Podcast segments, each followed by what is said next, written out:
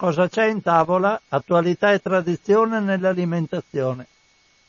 Un cordiale saluto, un augurio di buona giornata e di buon pomeriggio a tutte le ascoltatrici e gli ascoltatori di Radio Cooperativa in questo giovedì 26 marzo 2020 da Francesco Canova. Iniziamo allora anche oggi la nostra trasmissione su tematiche alimentari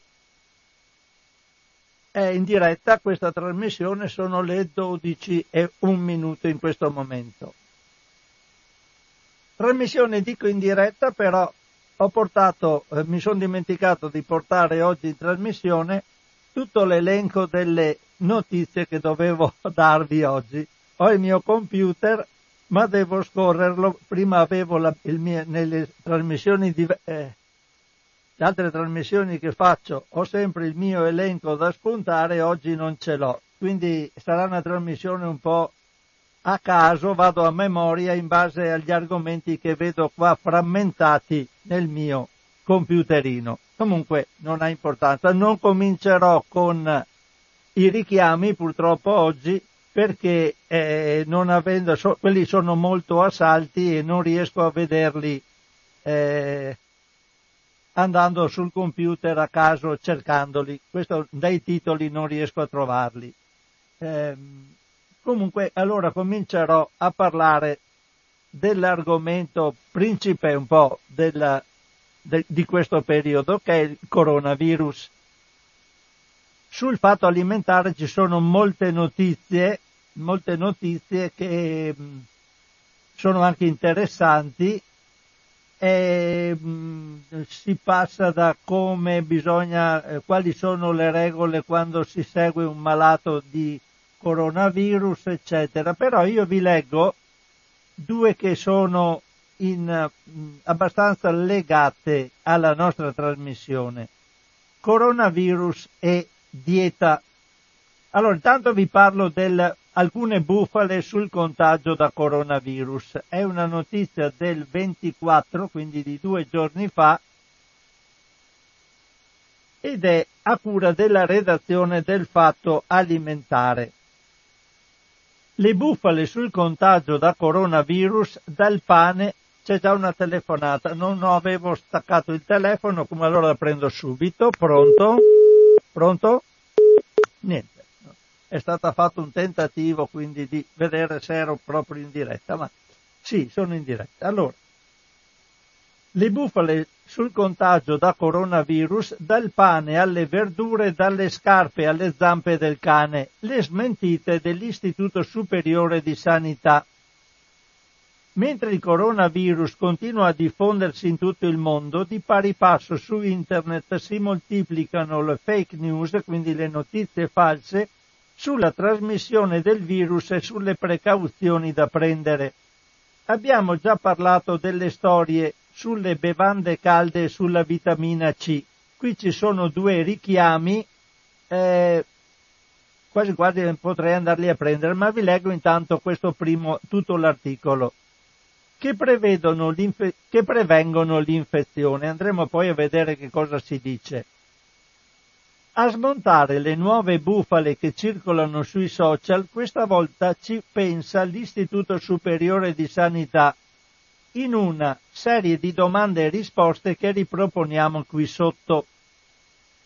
Domanda, il pane fresco o le verdure crude possono essere contaminate dal nuovo coronavirus e trasmettere l'infezione a chi li mangia?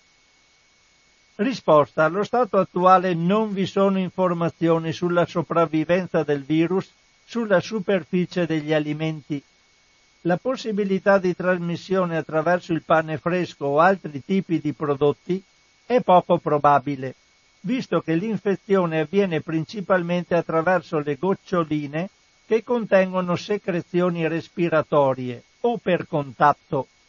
Tutto ciò è valido purché manipolando il pane e altri alimenti sia rispettata l'igiene delle mani, che consiste nel lavaggio accurato con acqua e sapone per almeno 20 secondi e in caso di tosse o starnuti si usi un fazzoletto usa e getta per coprire le vie respiratorie e poi si lavino subito le mani prima di toccare i prodotti, quindi questo è più legato al comportamento naturalmente del negoziante che vi vende il prodotto alimentare. Domanda, la suola delle scarpe può portare il virus in casa contaminando le superfici ed esponendo al contagio? Risposta, il tempo di sopravvivenza del virus in luoghi aperti non è attualmente noto. Teoricamente, se si passa con la suola delle scarpe su una superficie in cui una persona infetta ha espulso secrezioni respiratorie, come catarro, eccetera, è possibile che il coronavirus sia presente sulla suola e possa essere portato in casa. Tuttavia, il pavimento non è una delle superfici che normalmente tocchiamo, quindi il rischio è trascurabile. In presenza di bambini si può mantenere un atteggiamento prudente nel rispetto delle normali norme igieniche togliendosi le scarpe all'ingresso in casa e pulendo i pavimenti con prodotti a base di cloro allo 0,1%, semplice candeggina o varecchina diluita. Guardate la percentuale, io direi di mantenere lo 0,5 e l'1%, anche un po' più concentrata, però qui dicono 0,1, così è scritto, così leggo. Domanda, se torno da una passeggiata con il mio cane, devo pulirgli le zampe? Risposta, la sopravvivenza del nuovo coronavirus negli alimenti esterni non è al momento nota con certezza. Se le zampe del cane vengono a contatto con secrezioni respiratorie espulse a terra da persone infette, è teoricamente possibile che possa trasportare il virus anche se non vi sono al momento evidenze di contagi avvenuti in questo modo. Quindi si tratta di osservare l'igiene accurata delle superfici e delle mani, lavando i pavimenti con soluzione a base di cloro allo 0,1%, la comune candeggina o varecchina diluite. Le altre superfici con soluzioni a base di cloro allo 0,5% e le mani con acqua e sapone per oltre 20 secondi o con soluzioni gel a base alcolica per uccidere i virus. È possibile, al rientro a casa, lavare le zampe del cane con acqua e sapone, analogamente a quanto fatto, facciamo con le nostre mani, avendo cura di asciugarle bene. È comunque opportuno evitare di farlo salire con le zampe su superfici con le quali veniamo a contatto, ad esempio su letti o divani. Domanda se si è dovuti uscire per lavoro o emergenze. Al rientro in casa bisogna lavare i capelli e gli indumenti indossati? Il virus sopravvive su capelli e indumenti? Risposta. Con il rispetto della distanza di almeno un metro dalle altre persone, è poco plausibile che i nostri vestiti o i nostri capelli possano essere contaminati da virus in una quantità rilevante. Tuttavia, sempre nel rispetto delle no- buone norme igieniche, quando si torna a casa è opportuno riporre correttamente la giacca o il soprabito, senza ad esempio poggiarli su divani, tavoli o sui letti. Queste sono un po' le direttive, le domande e risposte con rispondente l'Istituto di superiore, superiore di Sanità, quindi ci fidiamo. Qui vedete si parla, eh, si parla, si parla soluzioni o gel a base alcolica. Ecco, ricordate una cosa, eh, il, le soluzioni alcoliche sono di solito eh, non utilizzate l'alcol denaturato così com'è, perché è troppo concentrato è meglio usare un alcol eh, denaturato diluito, quindi mm, più o meno mettere per fare mezzo litro di soluzione alcolica, mettere un 420, 420 cc di alcol e portare a, a 500 con acqua. L'alcol si diluisce un poco e diventa più efficace, più efficace, quindi disinfetta di più. Questa è un po' una regola generale. Allora, comunque ricordatevi che le cose i disinfettanti migliori in casa sono sempre la cara vecchia varecchina, l'alcol e quando avete problemi con i, con odori, dovete fare qualcosa in casa, sturare un lavandino, eccetera, la cara soda caustica. Quando avete queste tre cose in casa siete a posto, abbastanza. Allora, invece di mettere nei, per esempio nei lavandini quanto c'è cattivo odore, buttare dentro tutti eh, quei disgorganti eh, magari con, con buon, buon, profumo, la soda caustica porta via tutto, gli altri profumano, ma dopo le, le, i microorganismi e le cose che intasano restano ancora là, quindi soda caustica è sempre la cosa migliore. Se le tubature resistono naturalmente, dipende dal tipo di tubatura che avete in casa. Allora, detto questo, torno alla mia, alla mia, il mio elenco, purtroppo qui da computer, ricordatevi che intanto cominciano a esserci, come sempre, delle bufale, delle, dei truffatori in giro. Per esempio, in internet c'è un falso test per verificare il contagio da coronavirus. È venduto a 24,86 euro l'antitrust oscura il sito e blocca la vendita. Spero abbiano anche arrestato chi lo faceva sta roba. Comunque, è sempre a cura della redazione del Fatto Alimentare. La vendita di un falso test per verificare l'eventuale contaminazione da coronavirus Covid-19 è stata bloccata dall'autorità garante della concorrenza del mercato. Con il provvedimento urgente di oggi, si parla del 24 marzo, è stato deciso l'oscuramento del sito web testcoronavirus.shop slash it e la sospensione della pubblicità. Il sito vendeva un kit rapido da fare a casa denominato Rapid Test Covid-19 al prezzo di 24,86 euro. Il test viene reclamizzato sul sito come un dispositivo medico da usare a domicilio per autodiagnosticare in maniera rapida e affidabile l'eventuale contagio da coronavirus Covid-19.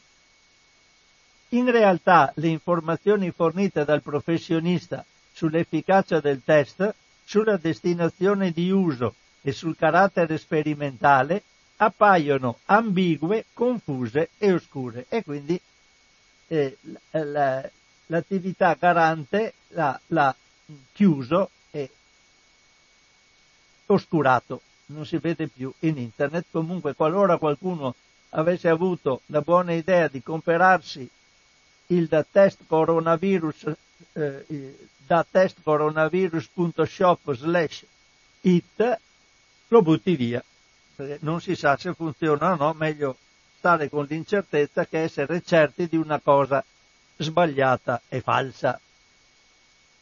Andiamo adesso a leggere qualche altra notizia, sono le 12 e 14 minuti, vado a leggervi un po' qualcos'altro e dopo lascio le telefonate a voi. Allora, Ah, ricordatevi, ecco, questo è un richiamo che mi ritrovo uh, qui sull'elenco e quindi siccome me lo ricordo, ricordatevi che ci sono in giro parecchie confezioni di bacche di goji eh, ritirate, richiamate perché contengono pesticidi oltre i limiti, nello specifico l'insetticida carbofuran e un fungicida che si chiama esaconazolo, oltre i limiti di legge. Qui ce ne sono, eh, sono citate alcune, ma ci sono altri richiami dei giorni precedenti, questo è del 24, ma ce n'erano anche precedenti che avevano altre, eh, sempre bacche di goji, quindi stateci attenti quando le comprate perché eh, potrebbero essere contaminate, informatevi bene se quello che avete comprato, eh, siccome sono molte e ci sono parecchie date di scadenza parecchie confezioni come tipologia hanno, sono da 5 kg, da 20 kg, oppure sono confezioni molto più piccole, è un po' difficile che io possa dare delle indicazioni precise. Sappiate che ci sono di, ba, bacche di goji, quelle rosse piccoline, in giro, richiamate per presenza di pesticidi e fungicidi al di sopra dei limiti. Vado adesso a leggervi una notizia che riguarda... Ah no, eh, volevo, vi avevo detto prima, ma adesso siccome non le spunto non me le ricordo. Coronavirus e dieta. Altre due notizie. Allora, sempre sul coronavirus, questa notizia è del 25 marzo, quindi di ieri, hanno, a, uh, a firma di Valeria Balboni, coronavirus e dieta in quarantena. A tavola privilegiare cibo ricco di vitamine C, D ed E. I consigli di Enzo Spisni, fisiologo della nutrizione. Le misure di contenimento del nuovo coronavirus Covid-19 hanno un forte impatto anche sulla spesa. I prodotti alimentari nei supermercati non mancano e l'ansia dovuta alla diffusione del virus spinge molti di noi a fare acquisti compulsivi. Adesso però è più importante che mai riflettere su ciò che mangiamo. Innanzitutto, come suggerisce il Ministero della Salute, bisogna fare attenzione a non ingrassare. Palestre e piscine sono chiuse e bisogna rimanere il più possibile in casa. Quindi dobbiamo programmare un po' di attività fisica fra le mura domestiche e fare attenzione all'alimentazione, riducendo prima di tutto il consumo di bevande zuccherate e di condimenti grassi. Questa scelta, onde ad evitare l'eccesso di peso, favorisce l'attività del microbiota intestinale, cioè tutto quell'assieme di microorganismi che abbiamo all'interno dell'intestino e che ci aiuta moltissimo anche nella prevenzione delle malattie, nella digestione delle, degli alimenti, eccetera. Importante anche per avere un sistema immunitario efficiente. I dati diffusi da Coop parlano di un aumento nei carrelli degli italiani di alimenti a lunga conservazione, come pasta, riso, tonno, carne in scatola, per far scorta. Crescono però anche farina e passata di pomodoro a segnalare la voglia di cucinare in casa. In effetti adesso possiamo dedicare più tempo ai fornelli ed è l'occasione buona per preparare ricette nuove, meglio se scelte tra quelle più salutari. Possiamo provare a fare il pane, utilizzando anche farine integrali o semi-integrali ricche di fibre e di sapore. Le scuole sono chiuse e i bambini a casa sono disorientati. Coinvolgendoli nella preparazione dei pasti possiamo condividere esperienze positive e dare loro l'occasione di imparare qualcosa che non dimenticheranno.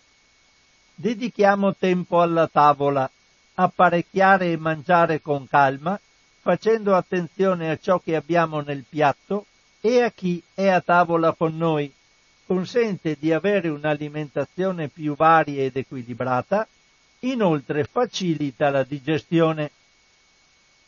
È più che mai importante consumare frutta e verdura fresche.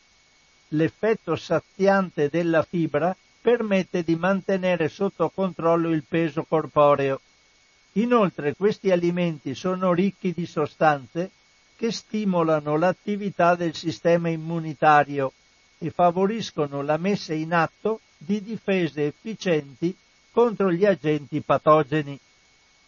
Quando si parla di potenziare le difese dell'organismo, i consigli che troviamo sui media sono i più vari. Ostriche, bacche di sambuco o di acai, cioccolato, zenzero, mirtilli, miso, melagrana.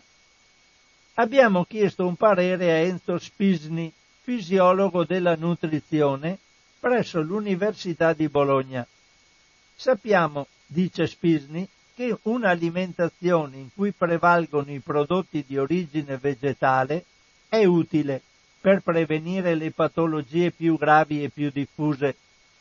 In questo momento, per potenziare il sistema immunitario, piuttosto che rivolgerci a cibi esotici, possiamo trovare validi alleati in alcuni ingredienti della nostra tradizione, insieme alla frutta e verdura di stagione. La vitamina C, prosegue Spisny, in questa stagione si trova negli agrumi, nei kiwi e nei cavoli, mentre la vitamina E soprattutto nella frutta secca, nei semi e negli oli da essi derivati. Queste vitamine svolgono un'azione antiossidante, contrastano la formazione di radicali liberi e stimolano la risposta immunitaria. Il ruolo più importante però è da attribuire alla vitamina D, D come Domodossola. Sottolinea Spisny. Numerosi studi dimostrano un'attività specifica di questa sostanza nel favorire reazioni efficaci contro le infezioni da virus e in particolare per prevenire influenza e polmonite. È noto che la nostra pelle produce vitamina D per effetto dei raggi solari. Questo però accade se viene esposta al sole una buona parte della superficie corporea. Ci sono diverse ragioni per cui le epidemie influenzali colpiscono in inverno. Una di queste è che in inverno c'è meno sole, meno raggi ultravioletti e di conseguenza anche i livelli di vitamina D della popolazione sono più bassi. Questa sostanza agisce a, li- a diversi livelli. È in grado di potenziare la nostra barriera intestinale di difesa, ma anche di aumentare la sintesi di sostanze antivirali endogene, cioè che produciamo noi, e infine di ridurre produzio- la produzione di citochine infiammatorie, sostanze che sono prodotte quando le patologie influenzali si aggravano. Certo, il nuovo coronavirus non è una normale influenza, continua Spisny, ma da questo punto di vista la popolazione anziana è ancora più esposta perché in buona parte è in carenza di vitamina D o ha livelli serici appena sufficienti. Un aspetto che dovrebbe essere considerato con maggiore attenzione, anche consentendo la vendita di integratori a concentrazioni più elevate di quelle attualmente autorizzate in Italia, così come avviene in molti altri paesi occidentali. Non bisogna dimenticare che ci sono alimenti ricchi di vitamina D. Oltre che al famigerato olio di fegato di merluzzo, la vitamina D3, la forma più attiva, si trova nei pesci, soprattutto in quelli grassi, sia freschi che conservati, come sgombro, sardine e salmone. Piuttosto che nel tonno in scatola al naturale, è più abbondante in quello sott'olio, ma ne va persa buona parte sgocciolandolo. Per questo l'ideale sarebbe tonno con poco olio. Fra i vegetali i funghi sono una buona fonte di vitamina D, anche se la forma vegetale, la detta vitamina D2, è meno attiva. I funghi inoltre sono ricchi di zinco, un altro nutriente che esercita un ruolo positivo sulle difese immunitarie. Secondo recenti ricerche epidemiologiche, aggiunge Spisny, anche il consumo regolare di noci e mandorle contribuisce a ridurre il rischio complessivo di patologie respiratorie. Non dimentichiamo infine il ruolo delle erbe aromatiche, gli oli essenziali presenti nelle spezie della nostra tradizione, come origano, basilico e rosmarino, possono essere un valido aiuto al nostro sistema immunitario contro tutte le infezioni, anche quelle virali. Per fare scorta di vitamine, minerali e sostanze antiossidanti a tavola non dovrebbe mancare il pesce, accompagnato da verdure di stagione, insaporite con erbe aromatiche e arricchite con semi oleosi come sesamo o girasole, noci e mandorle tritate. Ecco, questi consigli di, del professor Spisny, che è un fisiologo della nutrizione, quindi ne sa. Altro discorso che volevo farvi rispetto a, al coronavirus è una cosa che riguarda sì gli alimenti, ma non nello specifico, ma nella loro raccolta. Riguarda anche tante altre cose. E adesso ve lo leggo. Tanto sono le 12.26, vi leggo questo proprio, è un ultimissimo articolo che ritrovo di ieri, coronavirus in pericolo la raccolta di frutta e verdura. Allarme degli agricoltori, manca la manodopera stagionale. L'articolo è a firma di Giulia Crepaldi. Scusate un attimo, ma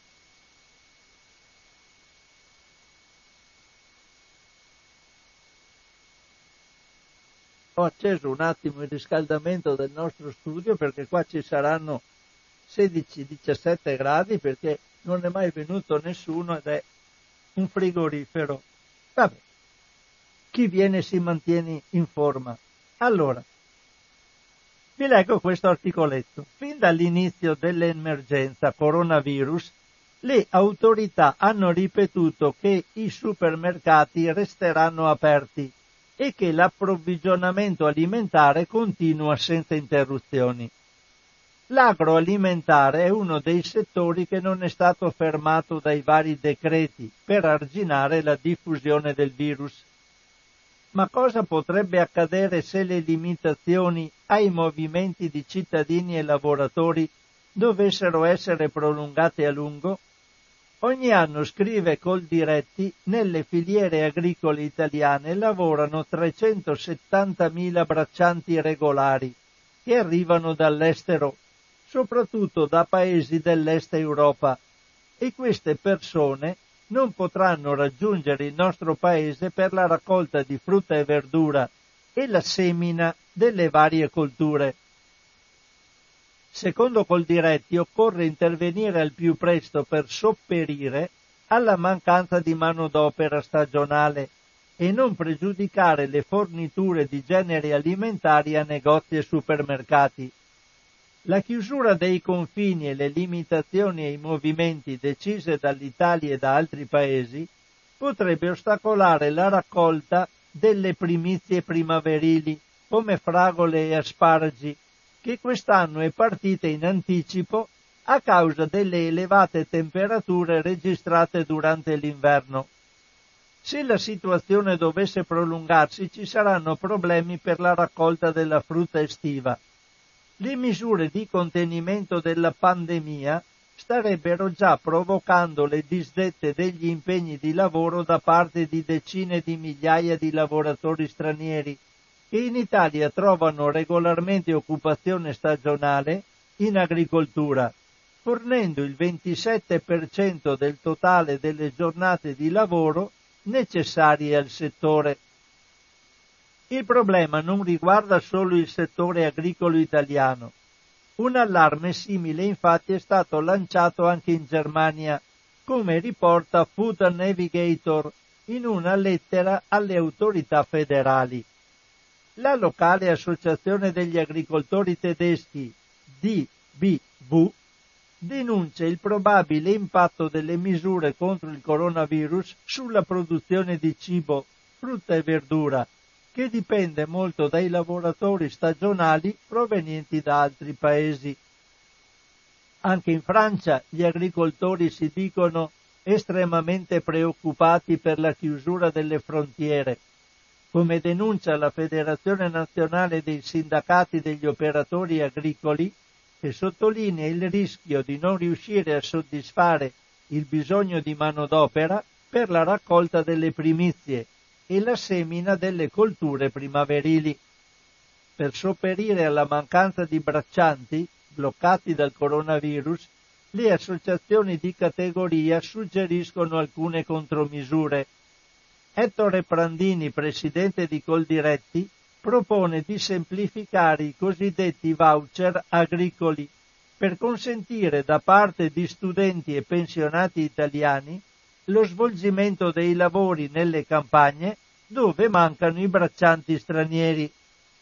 In Germania e in Francia sono state chieste ai rispettivi governi esenzioni e modifiche alle norme sul lavoro che vanno dalla defiscalizzazione degli straordinari all'aumento delle ore lavorative consentite dall'impiego di disoccupati e richiedenti asilo a un aumento degli stipendi per gli operatori del settore. Quindi vedete come queste contingenze sanitarie si dipanino in una svariatissima serie di cose da prendere in considerazione.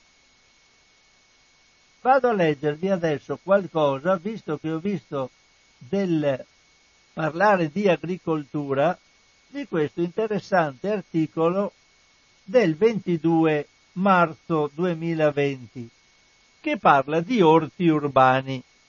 Pensate un po'.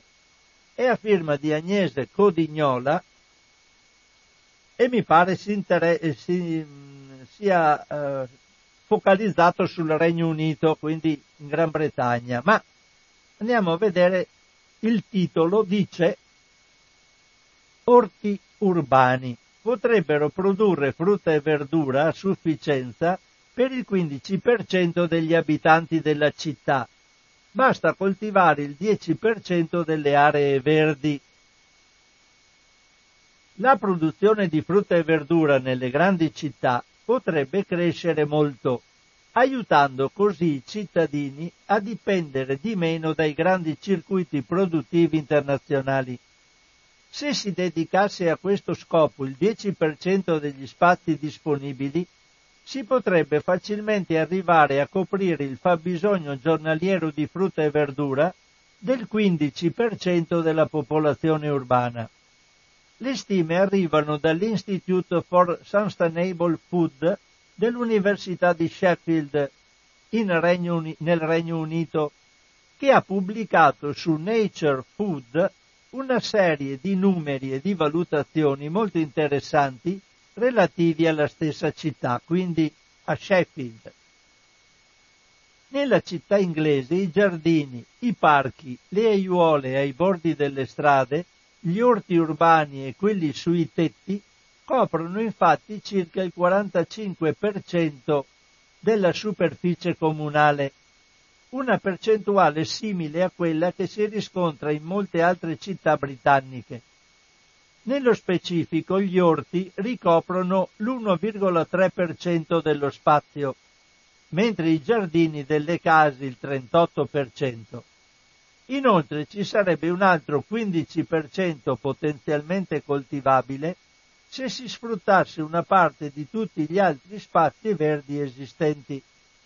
Se tutto ciò fosse dedicato alla produzione di cibo, la superficie coltivata passerebbe dagli attuali 23 a 98 metri quadrati per abitante. In questo modo si arriverebbe facilmente a produrre la frutta e la verdura necessarie a nutrire con 5 porzioni al giorno 709.000 persone, cioè più della popolazione attuale di Sheffield, il 122% restando su un più realistico 10% dei giardini delle case, sommato a un altro 10% degli spazi verdi e agli orti urbani già attivi, si raggiungerebbe il 15% del fabbisogno locale, cioè si fornirebbero frutta e verdura a oltre 87.000 persone. Ma c'è di più. I ricercatori hanno infatti preso in considerazione anche un'altra modalità facilmente applicabile, la coltivazione idroponica o acquaponica, che comprende anche l'allevamento di pesci in un sistema circolare, da installare sui tetti piatti utilizzando materiali riciclati come supporto, energia rinnovabile per il fabbisogno giornaliero e acqua piovana. A Sheffield ci sono 32 ettari di tetti piatti utilizzabili, pari a 0,5 metri quadri per persona, ma data l'alta resa di questi metodi di coltivazione, potrebbero comunque avere un impatto significativo sulla produzione urbana.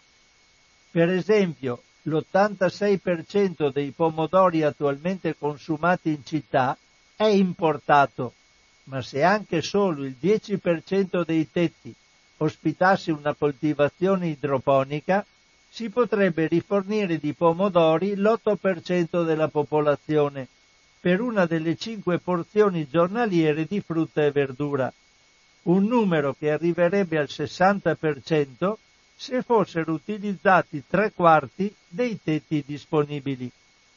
Il Regno Unito produce in patria solo il 16% della frutta e il 53% della verdura che consuma e sta cercando di incrementare la produzione locale non solo a causa della Brexit, ma perché vuole essere meno esposta a fattori che possono influire sull'approvvigionamento, come quelli climatici, alle malattie veicolate dagli alimenti e alle oscillazioni economiche del mercato globale. Per questo gli autori concludono che combinando lo sfruttamento delle superfici disponibili con le attuali tecnologie potremmo creare delle smart food cities, cioè delle piccole città alimentari, nelle quali i contadini urbani supporterebbero le loro comunità fornendo cibo sicuro e fresco. Questo è un articolo un po', l'ho preso anche un po' per curiosità, ma vedete che la gente sta cominciando a pensarci. Anche noi dovremmo pensarci in un'Italia che è per lo più montuosa e invece di costruire tanti supermercati e cementificare le aree verdi, fare tanti orti urbani e cominciare a insegnare alla gente a coltivare qualcosa. Farebbe attività fisica e mangerebbe qualcosa di più buono e non saremmo ostaggio dei grandi trasportatori e delle grandi multinazionali che forniscono cibo. Mi viene in mente un libro di Luca Mercalli dove diceva che quando lui ha preso la sua nuova casa c'era un giardino e c'erano, c'era una palma, c'erano varie piante ornamentali e lui ha preso, ha sradicato tutto e di quel giardino ha fatto un orto e dice che è felicissimo perché così è diventato autosufficiente. Da parte c'era dell'erba, in, del, un, un, pezzo di terreno incolto e lui ci ha piantato alberi da frutto e adesso anche la frutta. Quindi se lo fa Luca Mercalli potremmo farlo anche noi. Io intanto attivo già la linea telefonica, un po' di materiale l'ho messo a vostra disposizione, ma potete dirmi qualcosa anche voi, sempre telefonando allo 049 880 90 20. Sono le 12.39 di questo giovedì 26 marzo 2020 qui a Radio Cooperativa. In assenza di vostre telefonate io adesso prendo altri articoli dal mio computerino. Vediamo un po' cosa andare a cercare e vi posso leggere qualcosa da sul sale. Sul sale, sul sale. Allora, ci sono due articoli sul sale. Uno che collega il sale ai cibi vegani e uno in generale nella nostra alimentazione quotidiana. Li leggo in sequenza. Allora andiamo a leggere quello che riguarda i cibi per i vegani un articolo di Agnese Codignola, Vegani e sale, quattro piatti su cinque serviti nei ristoranti e nei takeaway negli United Kingdom, cioè negli, nella, in Inghilterra, nel Regno Unito, ne hanno veramente troppo. La notizia è del 18 marzo 2020. I piatti vegani proposti nei ristoranti e nei takeaway in Gran Bretagna sono pieni zeppi di sale e chi li prepara sembra non preoccuparsi troppo degli inviti a ridurne la quantità. L'accusa arriva da Action on Salt, l'organizzazione pubblica. Accidenti, scusate, ma ho cliccato troppo forte e mi è sparito l'articolo.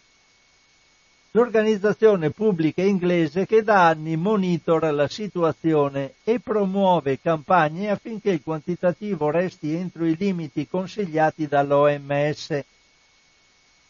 Nell'ultimo rapporto sono stati analizzati circa 300 piatti proposti da 27 ristoranti e 18 fast food e catene di caffetterie come insalate, minestre e sandwich.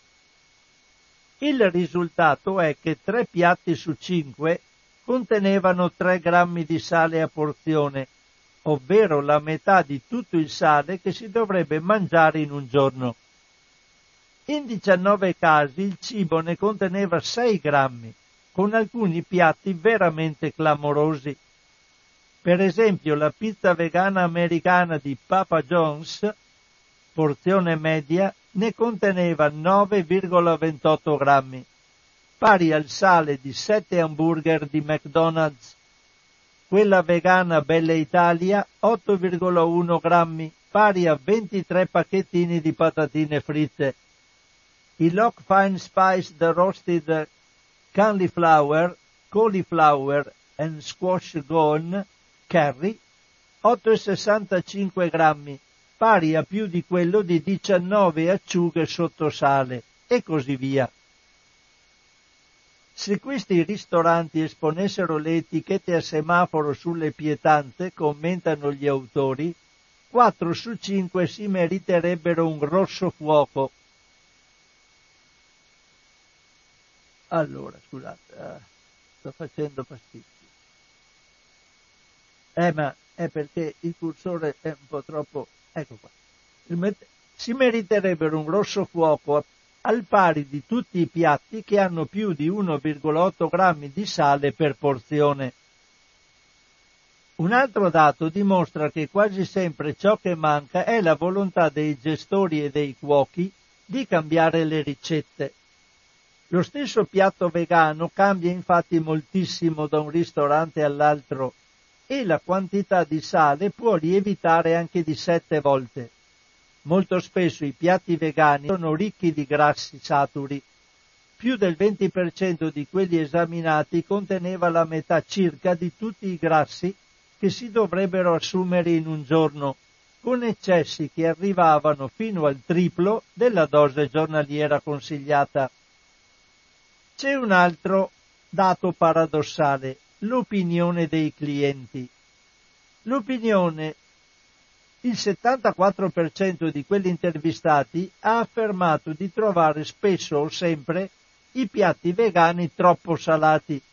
Due terzi sono preoccupati per l'eccesso di sale, il 77% desidera menù con più informazioni nutrizionali anche perché in genere i consumatori passati al veganesimo pensano di mangiare meglio e due terzi supportano le iniziative governative per la riduzione del sale. La questione inizia ad assumere dimensioni non trascurabili perché il numero dei vegani cresce sempre di più. Se nel 2014 erano 150.000, nel 2019 si è arrivati a 600.000. Nel 2018 la Gran Bretagna ha lanciato più nuovi prodotti vegani di qualunque altro paese al mondo e gli ordini di prodotti alimentari vegani de, di Deliveroo sono quadruplicati tra il 2017 e il 2019. L'alimentazione vegana contribuisce a ridurre l'impatto ambientale della produzione di cibo ma se non rispetta i criteri nutrizionali può essere dannosa per la salute. Andiamo invece a vedere un articolo sul troppo sale in generale, credo, perché qui ho un articoletto troppo conciso per ricordarmene, sì, è una notizia, un articolo a firma della redazione del Patto Alimentare ed è titolato troppo sale nascosto negli alimenti. No, c'è una telefonata, allora prendo subito la telefonata. Sentiamo un po'. Pronto? Eh, pronto, ciao, un saluto da Enrichi. Ciao, ciao. Enrico. Ciao, ciao. Sì, senti, no, una cosa mi ha fatto saltare sulla, sulla poltroncina della macchina perché ero in macchina. Eh. A momenti sfondo il tetto. Oh. Io ho quasi eliminato il sale e, e sì, lo, lo, metto solo nel, nell'acqua per cucinare la pasta perché quella proprio senza sale eh, sì, non, non, non mi piace. Ma non lo metto più da nessuna parte.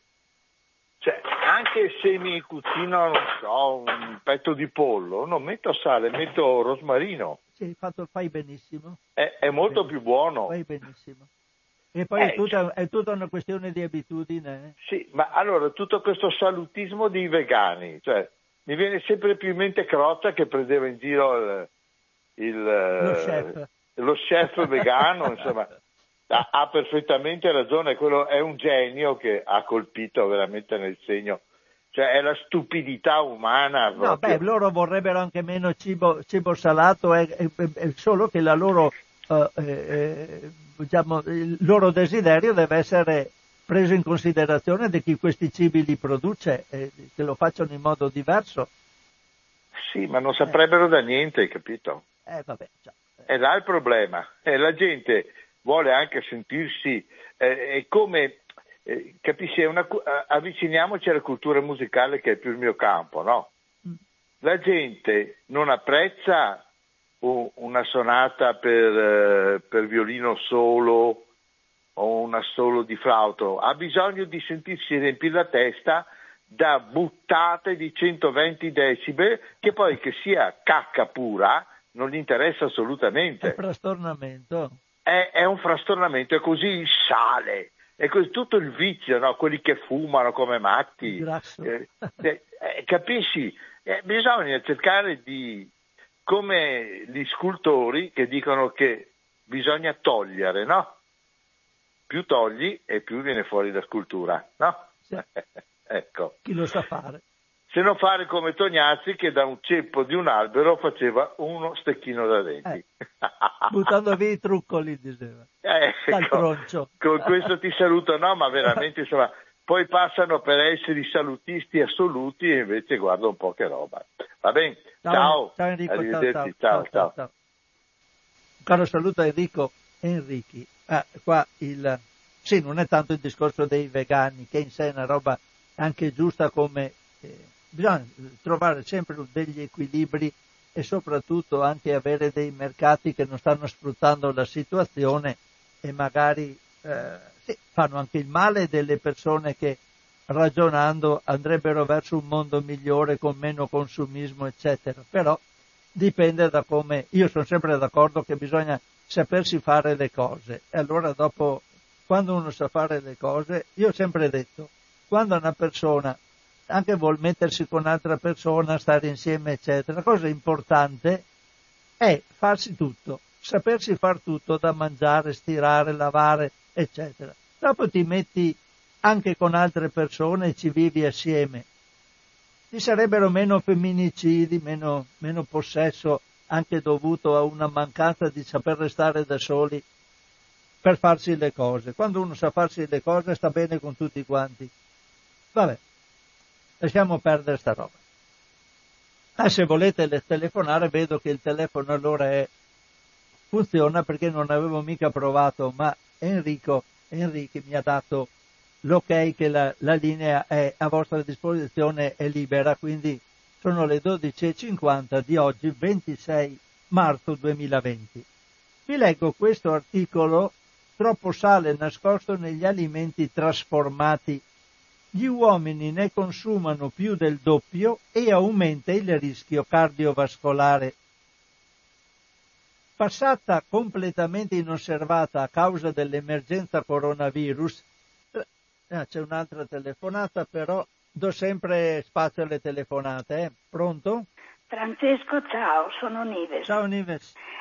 Dunque, sai perché mettono tanto sale sui cibi? Eh. Per far bere le persone magari bevande zuccherate che siamo a posto. No, ma guarda, soprattutto quei vegani bevono, bevono molto perché secondo loro l'acqua fa molto bene. E quindi molto sale fa molto bere. Io guarda, in montagna, nella zona di Asiago, si troverebbe delle, delle soppresse buonissime, però sono salatissime. Allora ho chiesto un giorno a queste persone che le, le producono queste, queste grosse soppresse sì.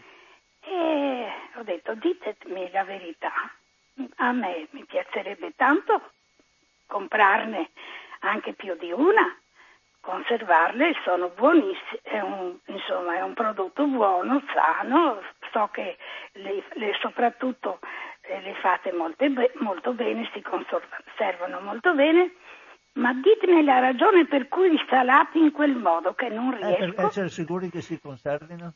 Appunto, innanzitutto eh, perché il sale conserva, ma eh, poi sì. mi hanno detto eh, perché i montanari bevono molto così, mangiano questi salumi così salati e poi bevono ad, ad annegarsi nel vino. Hai capito?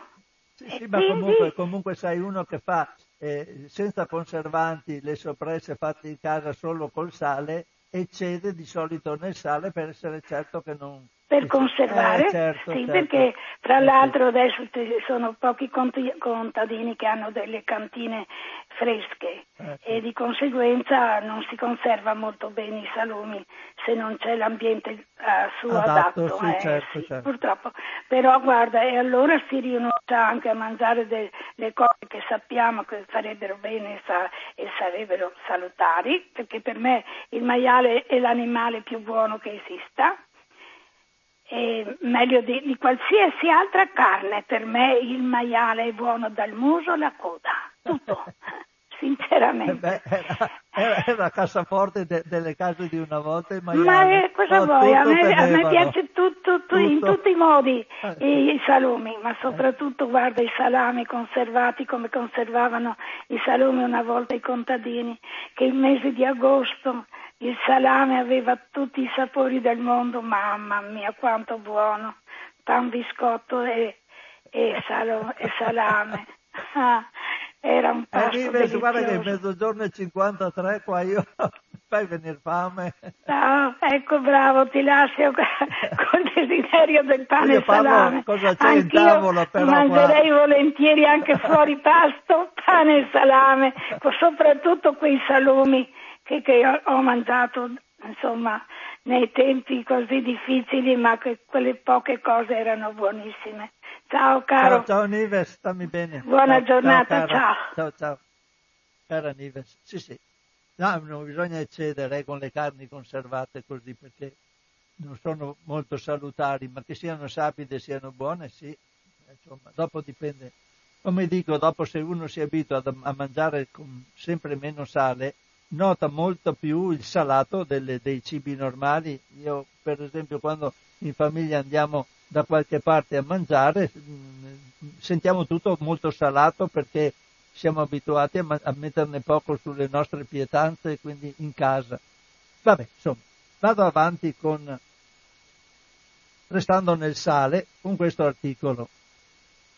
Allora, passata completamente inosservata a causa dell'emergenza coronavirus, tra il 9 e il 15 marzo si è tenuta l'annuale settimana mondiale per la riduzione del consumo di sale, promossa dal World Action on Salt and Health, attivata, arrivata alla sua dodicesima edizione.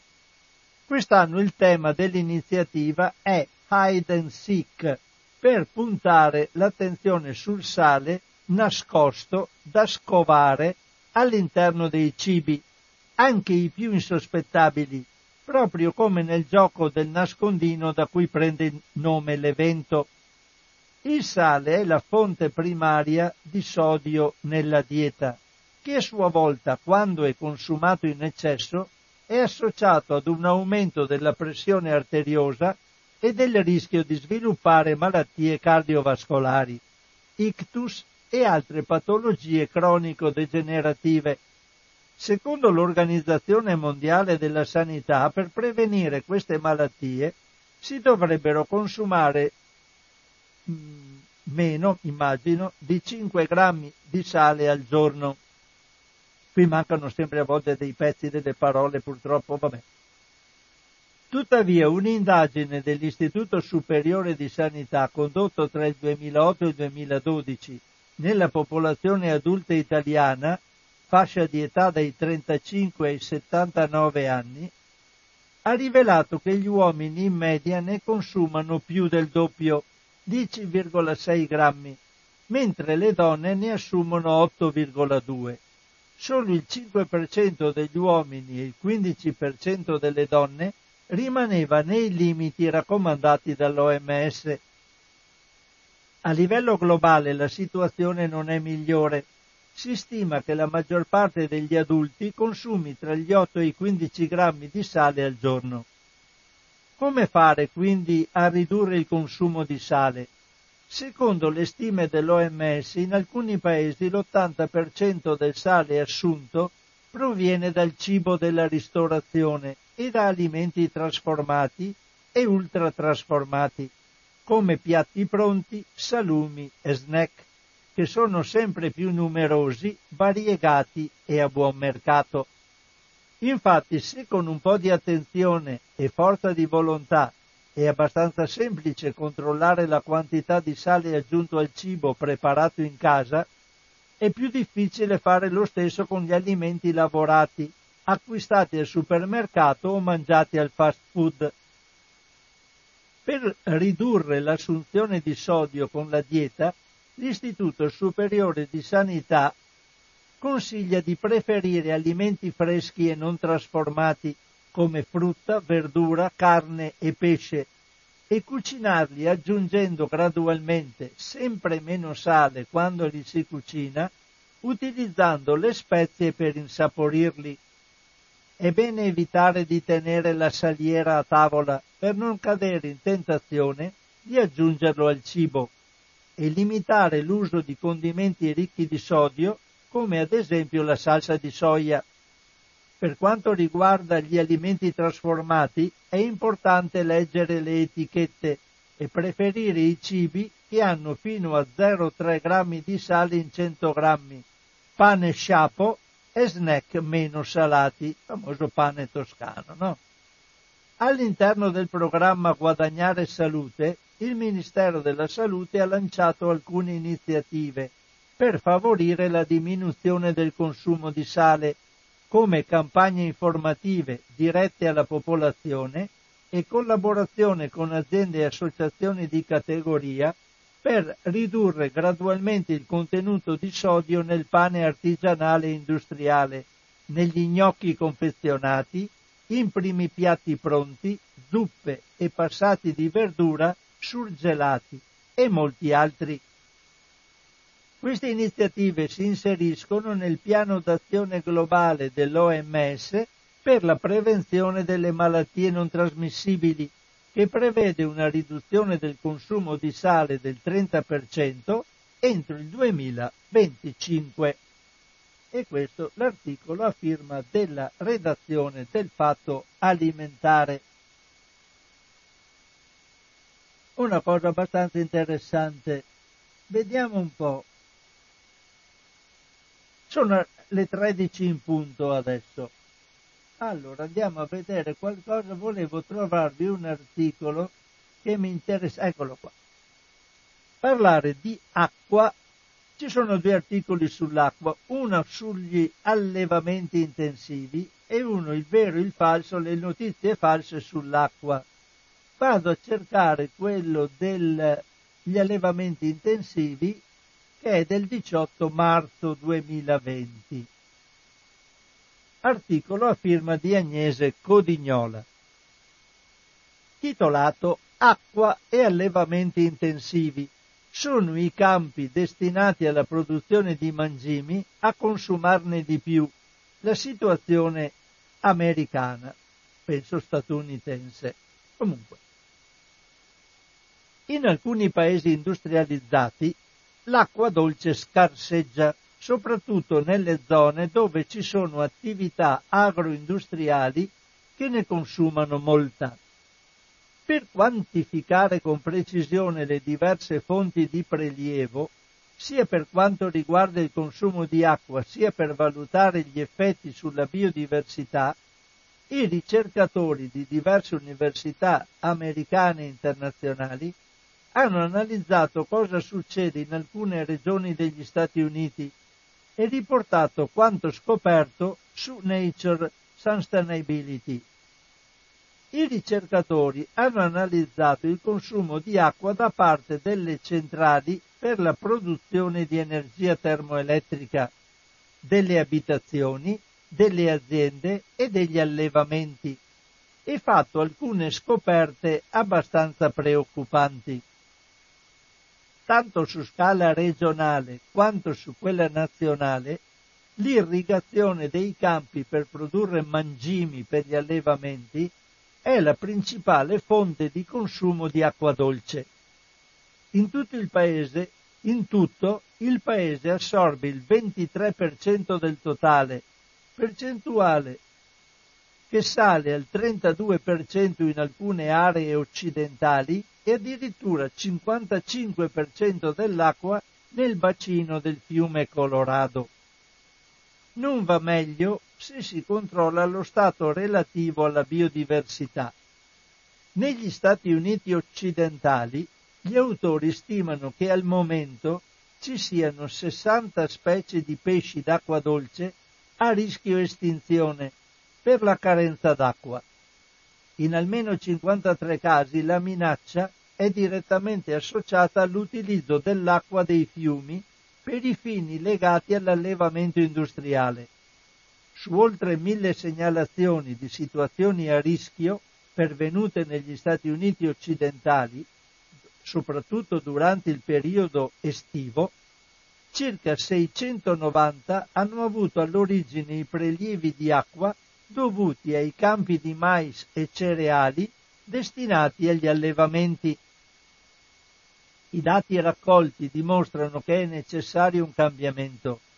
Pensando realisticamente improbabile un cambiamento radicale o una scomparsa del sistema in tempi rapidi, i ricercatori hanno indicato una soluzione che, laddove applicata, sta già dando buoni risultati la programmazione. Non bisogna assumere norme punitive verso gli allevatori che utilizzano l'acqua, affinché i programmi che, puntare, che puntano sarà che puntare a migliorare l'efficienza abbiano successo, è indispensabile motivarli anche con incentivi economici, se necessario, invitandoli a modificare alcuni aspetti delle loro attività, tenendo conto anche dei prelievi di altro tipo, per esempio domestici o industriali.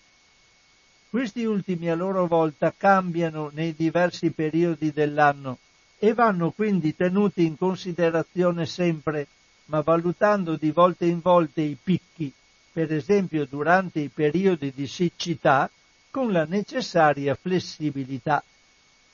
Inoltre è indispensabile che tutti abbiano maggiore consapevolezza del consumo di acqua associato agli allevamenti di animali da carne. Ci sono stati, stati come la California che importano grandi quantitativi di carne prodotta altrove e, in questo modo, consumano acqua di altri stati, sia pure indirettamente. Cercare di avere un impatto ambientale minore significa anche limitare la richiesta di carne qualora non siano prodotte en- di carni qualora non siano prodotte entro pochi chilometri e in zone dove l'acqua non scarseggia.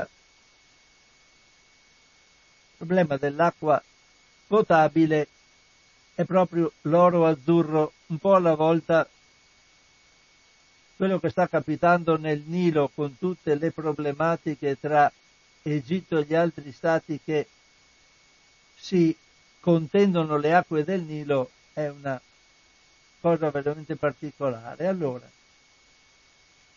andiamo a vedere l'altro. Non ho messo purtroppo oggi, e sono venuto un po' tardi, poi avevo anche il problema, pensavo di trovarmi le mie carte da qualche parte, non ho messo la musica con la quale faccio i miei stacchetti quotidiani qua quando sono, cioè quotidiani, quando sono qua con voi ogni tanto metto un po' di musica per non avere questa continua logorio della mia voce in, in continuo, ma speravo nelle vostre telefonate a dire il vero. Comunque non ho tempo di mettere adesso la musica, altrimenti faccio un buco spaventoso finché la cerco. Allora eh, ormai è così e vado alla ricerca di, di articoli che in qualche modo riesca, riesco a reperire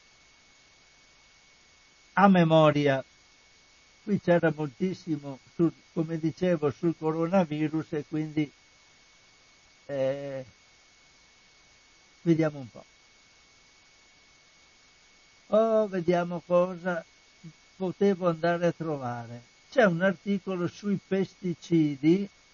Ah, c'è un, invece una, una cosa interessante sui vaccini per la peste suina. Mi pare che 15 giorni fa avevo parlato della peste suina, stiamo parlando del coronavirus, certamente importante, ma anche la peste suina ha la sua importanza per l'impatto che ha avuto su questo tipo di economia. Sembra che ci sia un, uno spiraglio. Vado a prendere questa notizia che è del 19 marzo 2020 un articolo afferma sempre di Agnese Codignola. Vaccino per la peste suina africana. Buoni risultati dei ricercatori cinesi. Il vaccino contro la peste suina africana o ASF, febbre emorragica di origine virale, che sta decimando i suini di gran parte dell'Asia e di nove paesi europei, potrebbe essere in arrivo. I ricercatori cinesi dello Harbin Veterinary Research Institute hanno pubblicato su Science China Life Sciences risultati incoraggianti di alcuni studi che autorizzano a sperare. Come raccontato da Nature, l'approccio su cui hanno puntato i ricercatori cinesi che avevano a disposizione fondi governativi pressoché illimitati per salvare una delle principali produzioni alimentari del paese, è quello dei vaccini vivi attenuati. La metodologia prevede l'isolamento dell'organismo patogeno, l'individuazione di ciò che lo rende pericoloso, la disattivazione e l'utilizzo di quanto resta come stimolo per il sistema immunitario affinché impari a difendersi proprio da quel microorganismo. Si tratta di uno dei metodi usati anche per i vaccini umani perché quando funziona induce una forte immunità. Ma comporta qualche rischio, soprattutto negli animali, e richiede alcuni controlli in più rispetto ad altri vaccini. La criticità è che l'organismo patogeno resta vivo e prima o poi potrebbe mutare e diventare nuovamente patogeno, dando luogo alla malattia anziché all'immunità. Nel caso della peste suina africana i ricercatori hanno isolato il virus nella milza dei maiali, individuato una sequenza di sette geni responsabili della mortalità del virus e li hanno disattivati. Quindi hanno inoculato il vaccino in maiali di sette settimane e confermato l'efficacia salvo registrare una blandissima febbre o più spesso nessun sintomo. Se poi si effettua un richiamo, i suini sono protetti per tutta la vita, che però è di circa cinque mesi. Per verificare che non ci fossero mutazioni pericolose con il susseguirsi delle generazioni, i ricercatori hanno eseguito nuovi controlli mai fatti prima. Per esempio hanno preso il sangue di maiali vaccinati e lo hanno inoculato in altri non vaccinati per verificare se, virus, se i virus vivi e attenuati potessero indurre la malattia è stato anche controllato se il feto di scrofe incinte e vaccinate avesse tracce del virus, ma finora tutti i test hanno avuto esito positivo. C'è però ancora molto lavoro da fare perché il vaccino sarà considerato del tutto sicuro solo quando sarà sperimentato su un numero variabile da 10 a 20 mila maiali e perché non esistono cellule in vitro su cui fare parte degli screening necessari. La buona notizia è che il virus isolato in Cina è pressoché identico a quello che aveva dato inizio a un'altra epidemia nel 2007 in Georgia e a quello attualmente presente in nove paesi europei.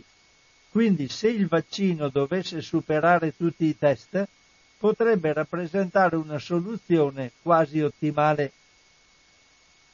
La peste suina in Cina ha causato la soppressione di 440 milioni di suini, pari al 40% della produzione, oltre a decine di milioni di capi soppressi in altri paesi asiatici ed europei, per un totale complessivo di circa un quarto della produzione mondiale. Quindi capite di come il problema sia grosso e quindi ci siano appunto fondi illimitati per cercare di trovarne la soluzione sono le 13 e 12 minuti e andiamo a vedere, cercare qualche altra notizia. Vediamo un po'. C'era una notizia sui polli. Ecco qua. È una notizia del 9 marzo 2020 a firma della redazione del Fatto Alimentare. Passo un po' oggi, come capite, un po' di palo in frasca, passo da un articolo a un altro, di solito faccio dei gruppi a sequenza, ma oggi non lo posso fare perché, come ho detto all'inizio, ho, perso, ho lasciato a casa il mio elenco con tutti gli argomenti che mi ero preparato e quindi adesso devo andare a, a, tentoni nel mio computer per cercare qualcosa in base ai ricordi che ho di quello che avevo letto. Qui c'è un articolo sui polli titolato La differenza tra quelli allevati senza l'uso di antibiotici e quelli mai trattati con antibiotici. Quindi queste due diciture e capire che cosa significano. Sono in corso alcune campagne pubblicitarie firmate da grandi aziende del settore e anche da catene di supermercati che annunciano l'assenza totale dell'uso di antibiotici negli allevamenti di polli. Si tratta di un'informazione che, se da una parte è una rassicurazione su temi sollecitati dalle notizie inerenti all'antibiotico resistenza, dall'altra per i non addetti ai lavori potrebbe far presumere che gli altri polli venduti sugli scaffali contengano antibiotici. Non è così, perché la carne di pollo in vendita non contiene residui di medicinali. La campagna offre l'occasione per spiegare la differenza tra la dicitura allevato senza l'uso di antibiotici e mai trattato con antibiotici. Tutti i prodotti di origine animale, compreso il pollo, per legge non devono contenere residui di farmaci e quindi sono sempre senza antibiotici. Il Ministero della Salute, in linea con quanto previsto dal Piano Nazionale Residui, effettua ogni anno circa 8.000 campionamenti negli allevamenti avicoli rappresentativi di altrettante partite di animali. Negli ultimi vent'anni la percentuale di campioni non conformi non ha mai superato lo 0,08%. In alcuni anni è stato riscontrato proprio lo 0%, cioè niente è stato anche possibile dimostrare che alcune positività erano dovute alla presenza di sostanze antibiotiche naturali prodotte da batteri nel sottosuolo e assorbite dai vegetali, con i quali erano stati alimentati i polli. Si può quindi affermare che le carni avicole sono sostanzialmente senza antibiotici. La commercializzazione di polli mai trattati con antibiotici è iniziata su base volontaria da parte di alcuni allevamenti nel 2012 ed è regolamentata dal decreto 29 luglio 2004 del Ministero dell'Agricoltura. Il testo prevede l'approvazione di un protocollo operativo basato sulla completa tracciabilità dei lotti, sul controllo ispettivo e analitico da parte di un ente certificatore indipendente e la sorveglianza effettuata dallo stesso Ministero.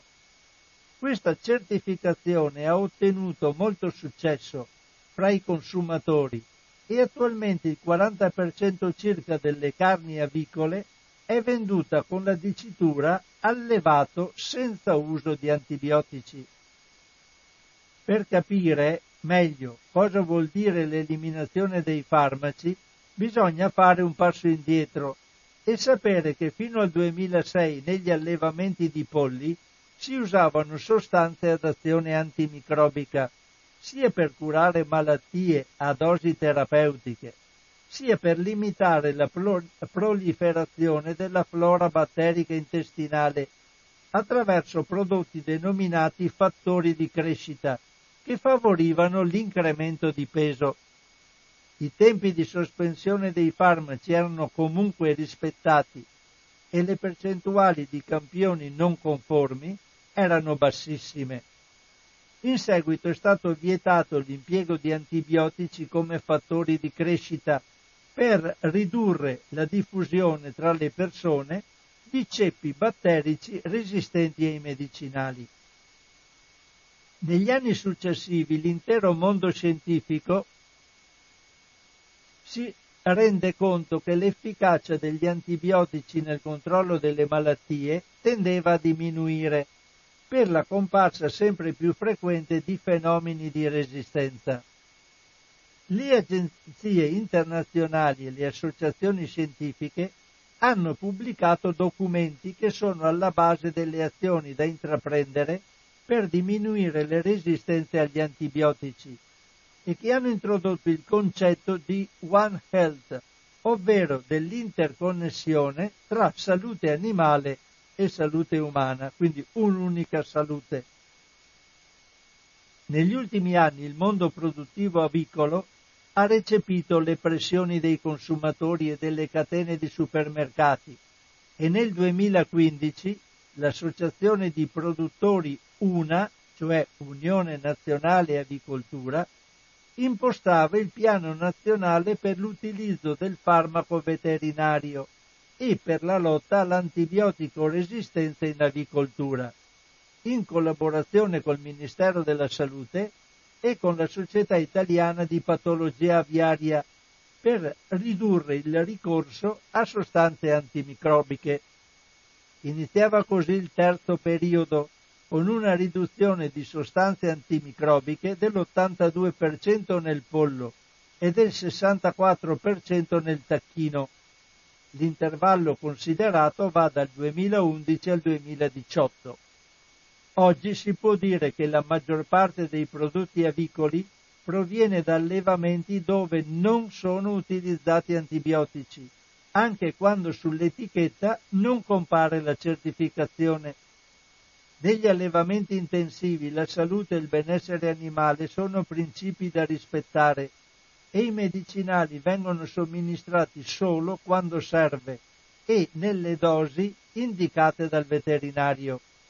Vale la pena ricordare che l'allevamento di polli ha un'elevata resa e quindi, oltre ad avere un costo accessibile, viene considerato un sistema a basso impatto ambientale con un ridotto utilizzo di antibiotici, di suolo e di risorse naturali.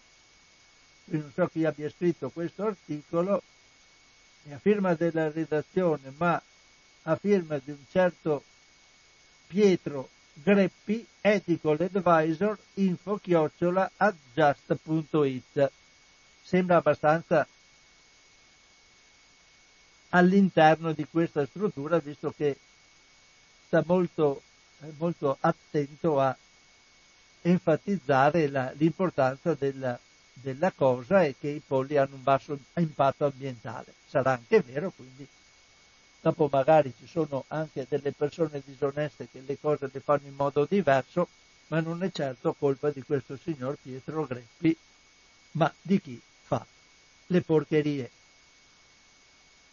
Andiamo a vedere, vediamo, sono le 13.21, vedo se trovo un altro, un altro articoletto, dopo chiudo la trasmissione perché devo andare troppo a caso e mi, mi trovo un po' inguaiato con questo modo di portare avanti la trasmissione oggi. Comunque qualcosa sono riuscito a leggere e a trovare, vedete che la memoria non è proprio partita del tutto. Vi leggo un articolo sulle galline ovaiole e sulla pratica del debeccaggio, cioè del taglio del becco delle galline. È un articolo sempre a firma della redazione del Fatto Alimentare del 20 marzo 2020. Galline ovaiole. È proprio necessario il debeccaggio?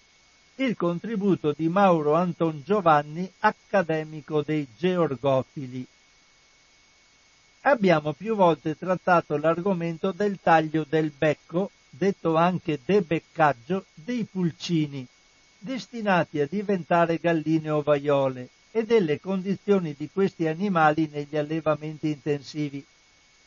Proponiamo questo contributo di Mauro Anton Giovanni dei Georgofili che approfondisce le criticità e suggerisce alcune possibili soluzioni alternative. In questi tempi di rinnovato interesse verso il benessere animale nei suoi molteplici aspetti, c'è chi si chiede che cosa sia il debeccaggio dei pulcini, destinati a diventare galline ovaiole, e perché venga praticato. Il debeccaggio è una pratica sicuramente dolorosa per il pulcino, che consiste nel tagliarne la parte distale del becco, è la, la punta del becco.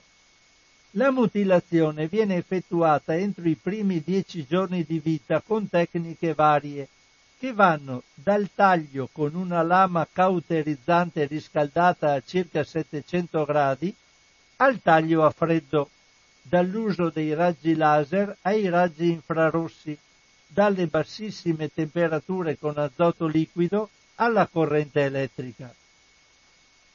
Si tratta di una vera e propria eh, mutilazione, disciplinata per legge, qui ci sono vari decreti legislativi, peraltro significativamente invalidante, in quanto il becco dei polli è un organo altamente specializzato, sede di organi di senso, che l'animale usa per la ricerca e l'assunzione del cibo, per distribuire sulle penne il grasso della ghiandola della coda e come arma per la difesa e l'offesa.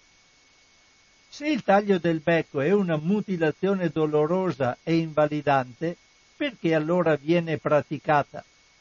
Tutto nasce dalla necessità di allevare le galline adottando sistemi industriali intensivi, allo scopo di produrre le ingenti quantità di uova che il mercato richiede.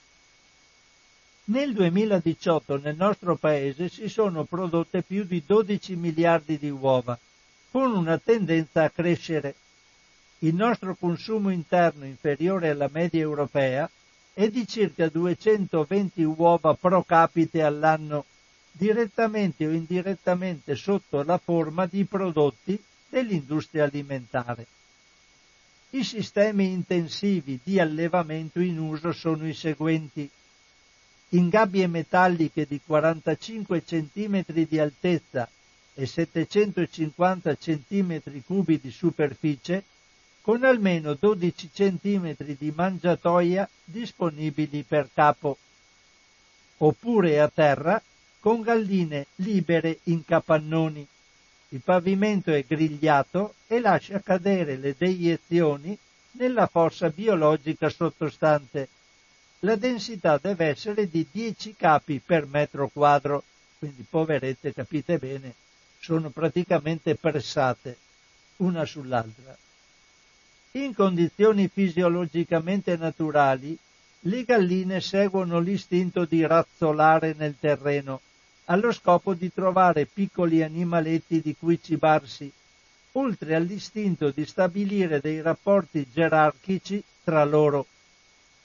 Se tutto questo risulta impedito dalla cattività in gabbia o dalle elevate densità di animali nei capannoni, le galline vengono fortemente stressate e tendono ad assumere atteggiamenti aggressivi verso se stesse e verso le altre. In particolare si verificano episodi di pica delle piume seguiti da cannibalismo. Gli animali si beccano a vicenda sulla testa, sul collo, sul dorso e nella zona della cloaca, provocando ferite sanguinanti che le eccitano ancora di più. Se poi una gallina presenta il prolasso dell'ovidotto, cioè esce l'ovidotto, le altre le si accaniscono contro e non le lasciano scampo.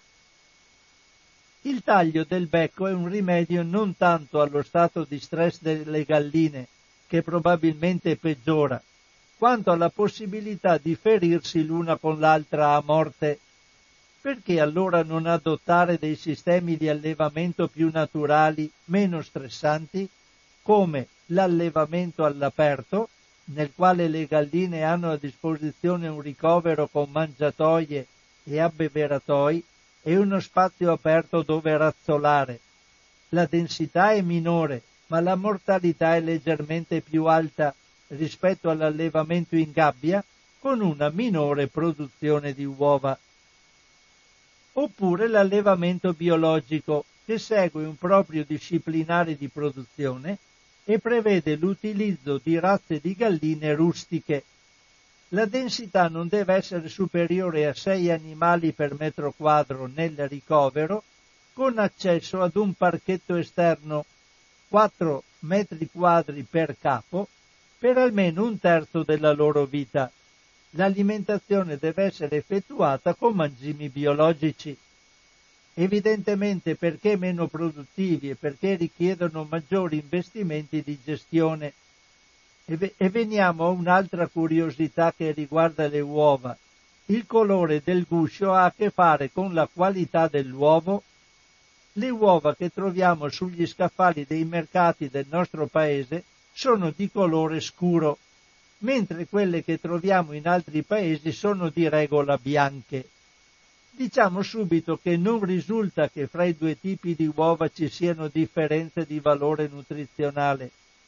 La preferenza dei consumatori nostrani verso le uova colorate è dovuta alla credenza ingiustificata che queste siano più genuine, più naturali, quindi più sane. Non è vero, ma stando così le cose, il mercato si adegua. Il colore del guscio dipende solo ed esclusivamente dalla razza. Le galline con piumaggio bianco, come le nostre livornesi, depongono uova bianche. Le galline con piumaggio colorato, come le Rhode Island, depongono uova colorate e in genere più pesanti.